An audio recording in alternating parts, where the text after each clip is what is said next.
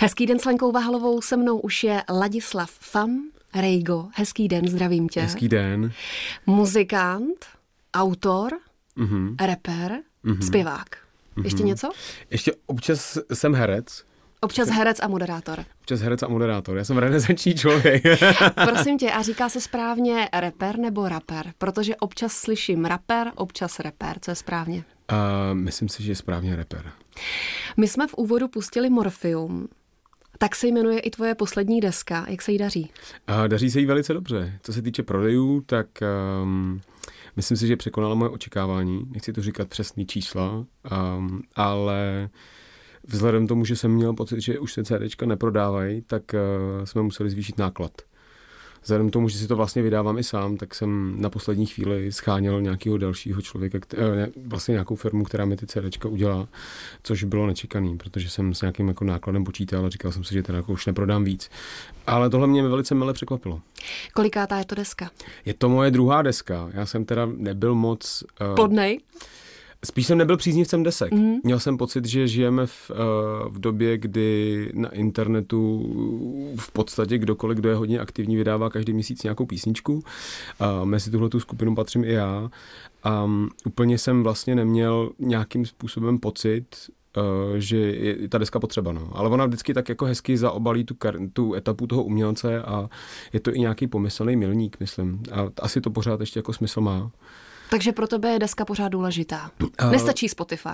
Uh, stačí Spotify, myslím si, že i jako na tisíc procent stačí YouTube, když bychom se bavili o tom, ale z hledisk, když seš nezávislý umělec, tak uh, pro tebe ta deska Uh, myslím si, že má možná nějaký význam toho, že ti to třeba dá i uh, nějaký jako punt z toho, že teda neděláš jenom singly, ale že se teda jako rozhodl udělat i desku a je to vlastně nějaký, dá se říct, že milník. No.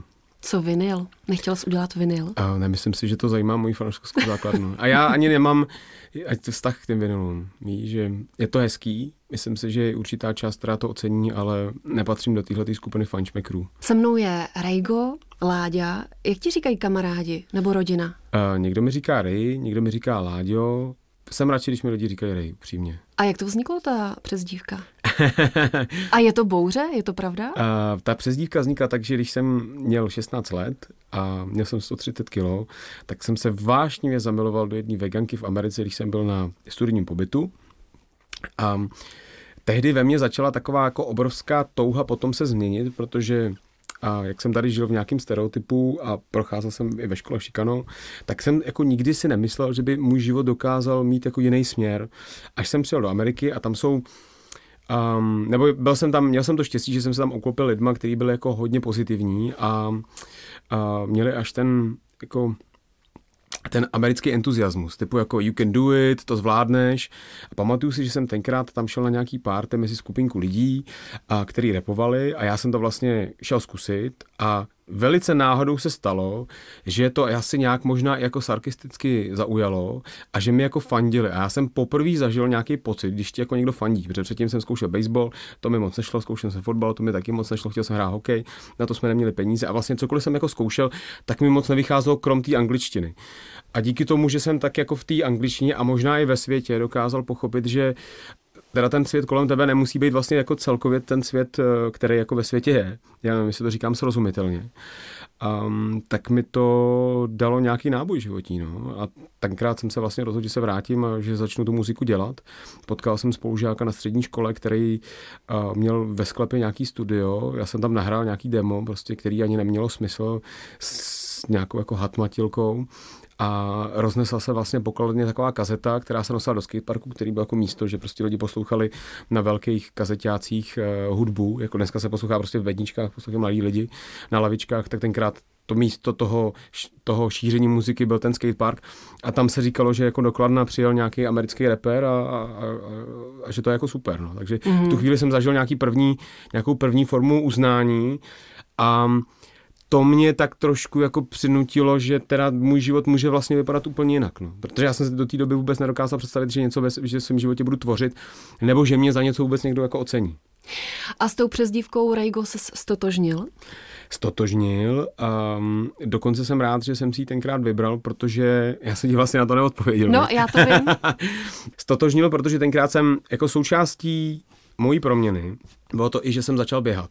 A já jsem jednou, potom co jsem doběhl domů, jsem otevřel knížku, takový slovník a tam jsem, od, tam jsem našel jako slovo rejko a viděl jsem tam bouře. A pak jsem zjistil, že už to tam není, když jsem si to otevřel mm-hmm. znova. A říkal jsem si, to musí být jako nějaký signál, tak uh, asi takhle to má být a asi si mám říkat Rejgo. A když jsme u těch názvů, tak mě zajímá, proč ta poslední deska se jmenuje Morphium. Když jsem hledal, že já vždycky, je to pro mě asi jednodušší pojmenovat tu desku po těch singlech, nějak jako nepřemýšlím. A Lucka Ondráčková tehdy říkala, tyjo, ta písnička by se měla jmenovat Morphium, a protože ona má jako dobrý čích na singly, tak vždycky, ten, vždycky, když děláme nějakou spolupráci, tak to vybere a tak jsem si řekl, tak proč to tak ne. No a proč vybrala Morphium? Jak to, jak to s tím souvisí? Protože uh, původně se ta písnička měla jmenovat Neví o nás vůbec nic, ale vždycky vlastně je to tak, že já, když tu písničku točím, tak ještě neznám její název. Mm-hmm. A nějak to padlo prostě v nějakém videu, kdy Lucka říkala, tak se to bude jmenovat Morphium a já jsem to tenkrát, když jsem to upload, ještě, ještě vlastně 30 minut před tím uploadem té písničky na YouTube jsem to nevěděl, jak se to bude jmenovat. A když jsem to tam zapisoval, říkal, to je hrozně moc dlouhý, to, to je prostě proč je, tak to, tam nedám to Morphium. A bylo tam Morphium, že Morphium se vlastně objevuje v textu té písně. Ty už tu citaci zmínil, já jsem si tady zapsala, neví o nás vůbec nic, to mm-hmm. se mhm. tam často objevuje. Vypadá to, že i Lucka Vondráčková je s tím sloganem nebo s tou větou zžita chytá a ví, o čem mluví. Jasně. Co si pod tím představujete? Tak každý má asi v životě nějaký kapitoly, který jako nikdo neví.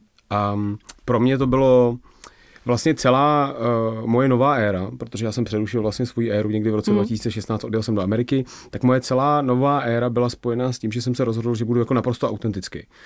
A ta autenticita, to, že jsem se teda rozhodl jako hovořit o svých bolízkách, o tom, že, jako mám, že jsem měl pozastavený účet, o tom, že jsem jako v Americe začínal vlastně úplně od znova, o tom, že jsem a, měl jako bolestivý vztahy a vlastně jsem to dokázal jako říct a, a přestat i o sobě mít nějakou jako auru toho, že jsem vlastně jako svým způsobem jako nedotknutelný, tak to mi dalo jako obrovskou sílu a i možná obrovskou možnost dávat svým způsobem jako nechci říct nějakou inspiraci, ale třeba uh, posílat i nějakou jako pozitivní energii mezi lidi a říct, říct si, uh, tyjo, tak jako vlastně prošel jsem touhletou kapitolou, tu kapitolu jsem nějakým způsobem zvládnul a vlastně to jako jde.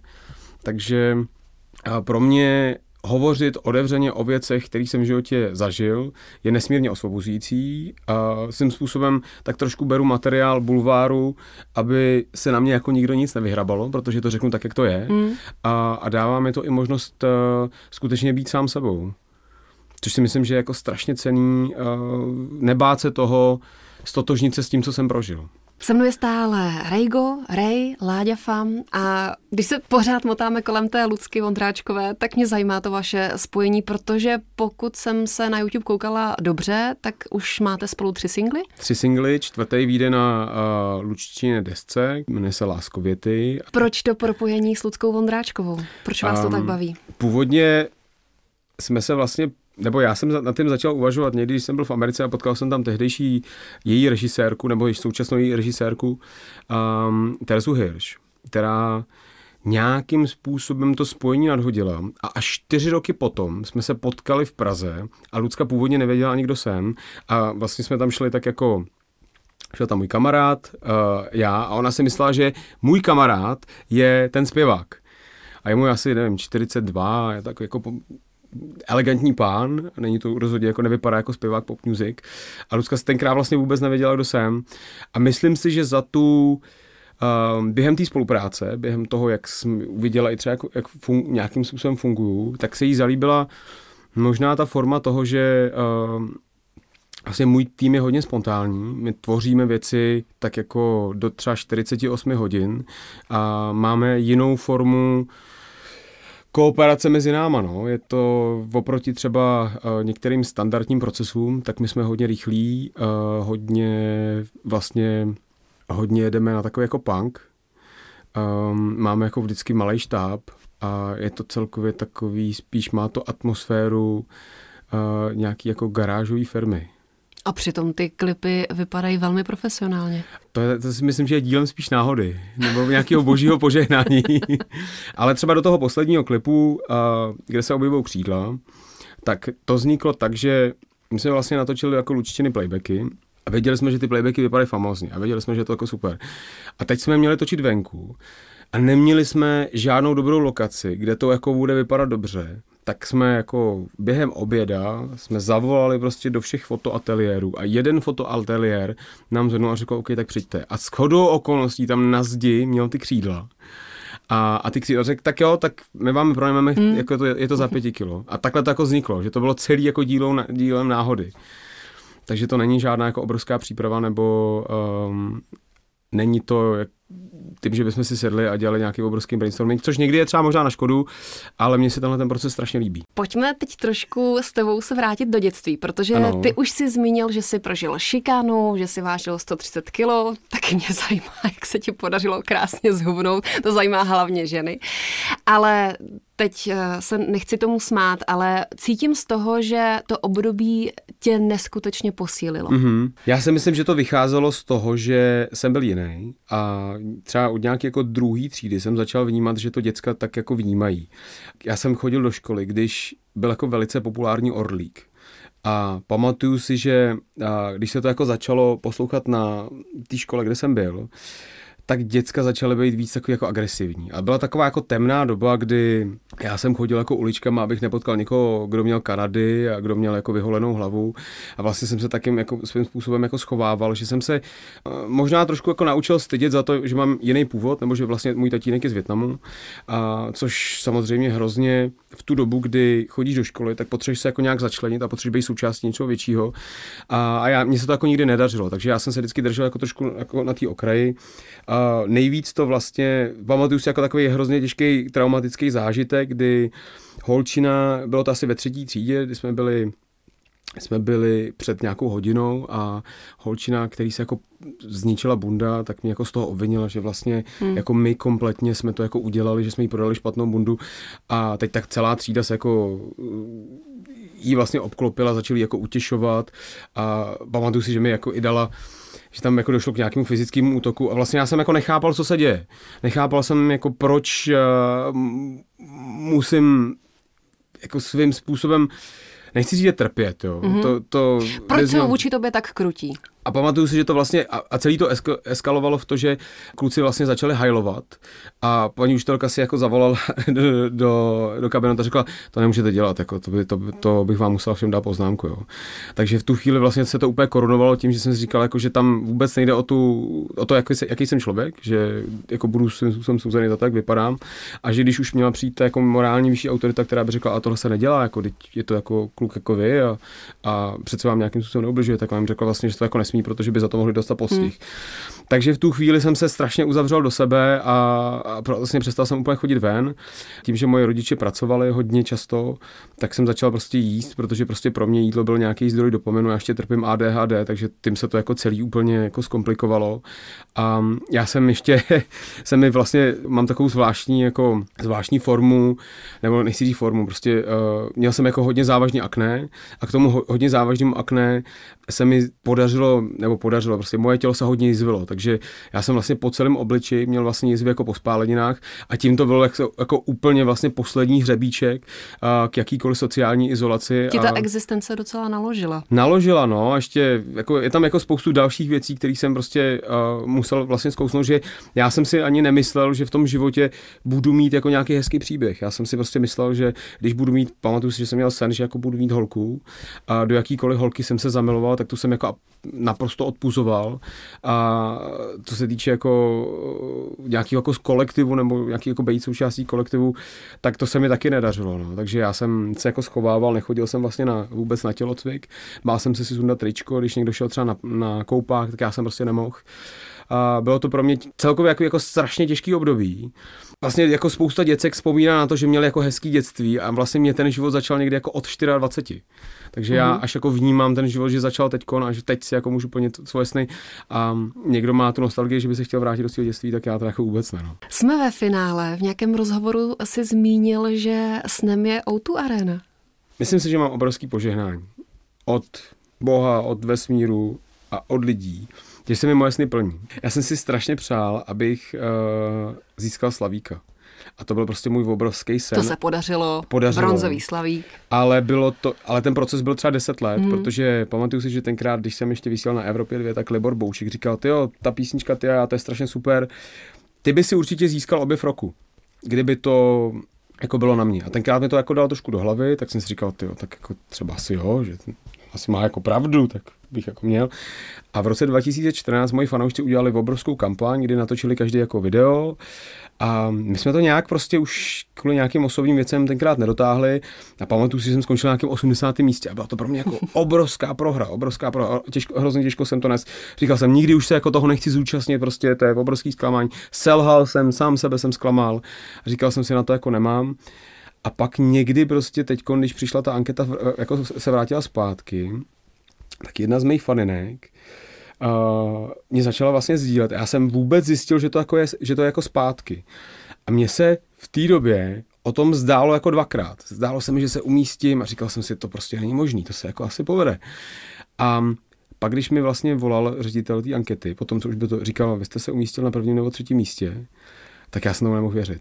Já jsem si myslel, já jsem si 14 dní předtím fakt myslel, že si ze mě udělal legraci. A že On to řekl na prvním nebo třetím místě. Prvním nebo třetím místě, hmm. no že vlastně neříkalo se, nevím, jestli to můžu říct, ale asi to řeknu, a, tak se asi většinou se to možná dělá kvůli tomu, aby zjistili, jestli ten člověk jako bude nebo nahraje nějaký videovzkaz, nebo, za něk, mm-hmm. nebo mhm. zase ho posle, ale když mě vlastně skontaktovali s tím, že tu cenu mi předají, tak to jsem jako, já jsem nevěřil, že se to děje. Wow.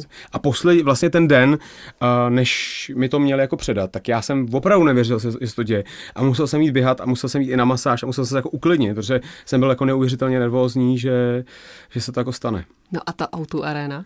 A ta O2 Arena, uh, i díky tomu, že se tohle nějakým způsobem povedlo, tak se ten sen, přiblí, sen přiblížil. Věřím, že je to ještě dlouhá cesta a že ještě musím obět republiku, zúčastnit se jako několika festivalů a ještě musím podat hodně rukou k tomu, abych se tam dostal. Takže pořád zůstávám pokorný před uh, tímhle snem ale myslím si, že každý muzikant by měl mířit na tu nejvyšší metu, kterou může v životě dosáhnout a strašně bych si přál, aby ten, kdo teď poslouchá, tam přišel a stal se součástí mého snu. No nejen jeden člověk. Bude fajn, když jich přijde několik Lenko, já tě pozvu. Když budeš chtít, tak já tě pozvu. Když ti o to budeš mít zájem, nechci to posouvat, Dobře, ale... beru tě za slovo.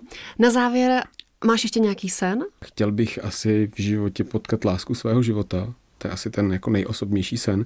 Přál bych si, aby moji rodiče byli co nejdéle naživu, aby byli zdraví a, a přál bych si jednou založit rodinu. No. Přál bych si jednou založit rodinu a přál bych si zažít upřímnou, upřímnou pečující lásku. Ale vypadá to, že všechno, co si přeješ, stejně přijde, takže to je jenom otázka času. Nebudu nesouhlasit. Se mnou byl Ladislav Fam. Děkuji za rozhovor. Já ti moc krát děkuji za tenhle ten příjemný rozhovor a doufám, že se budeme setkávat častěji.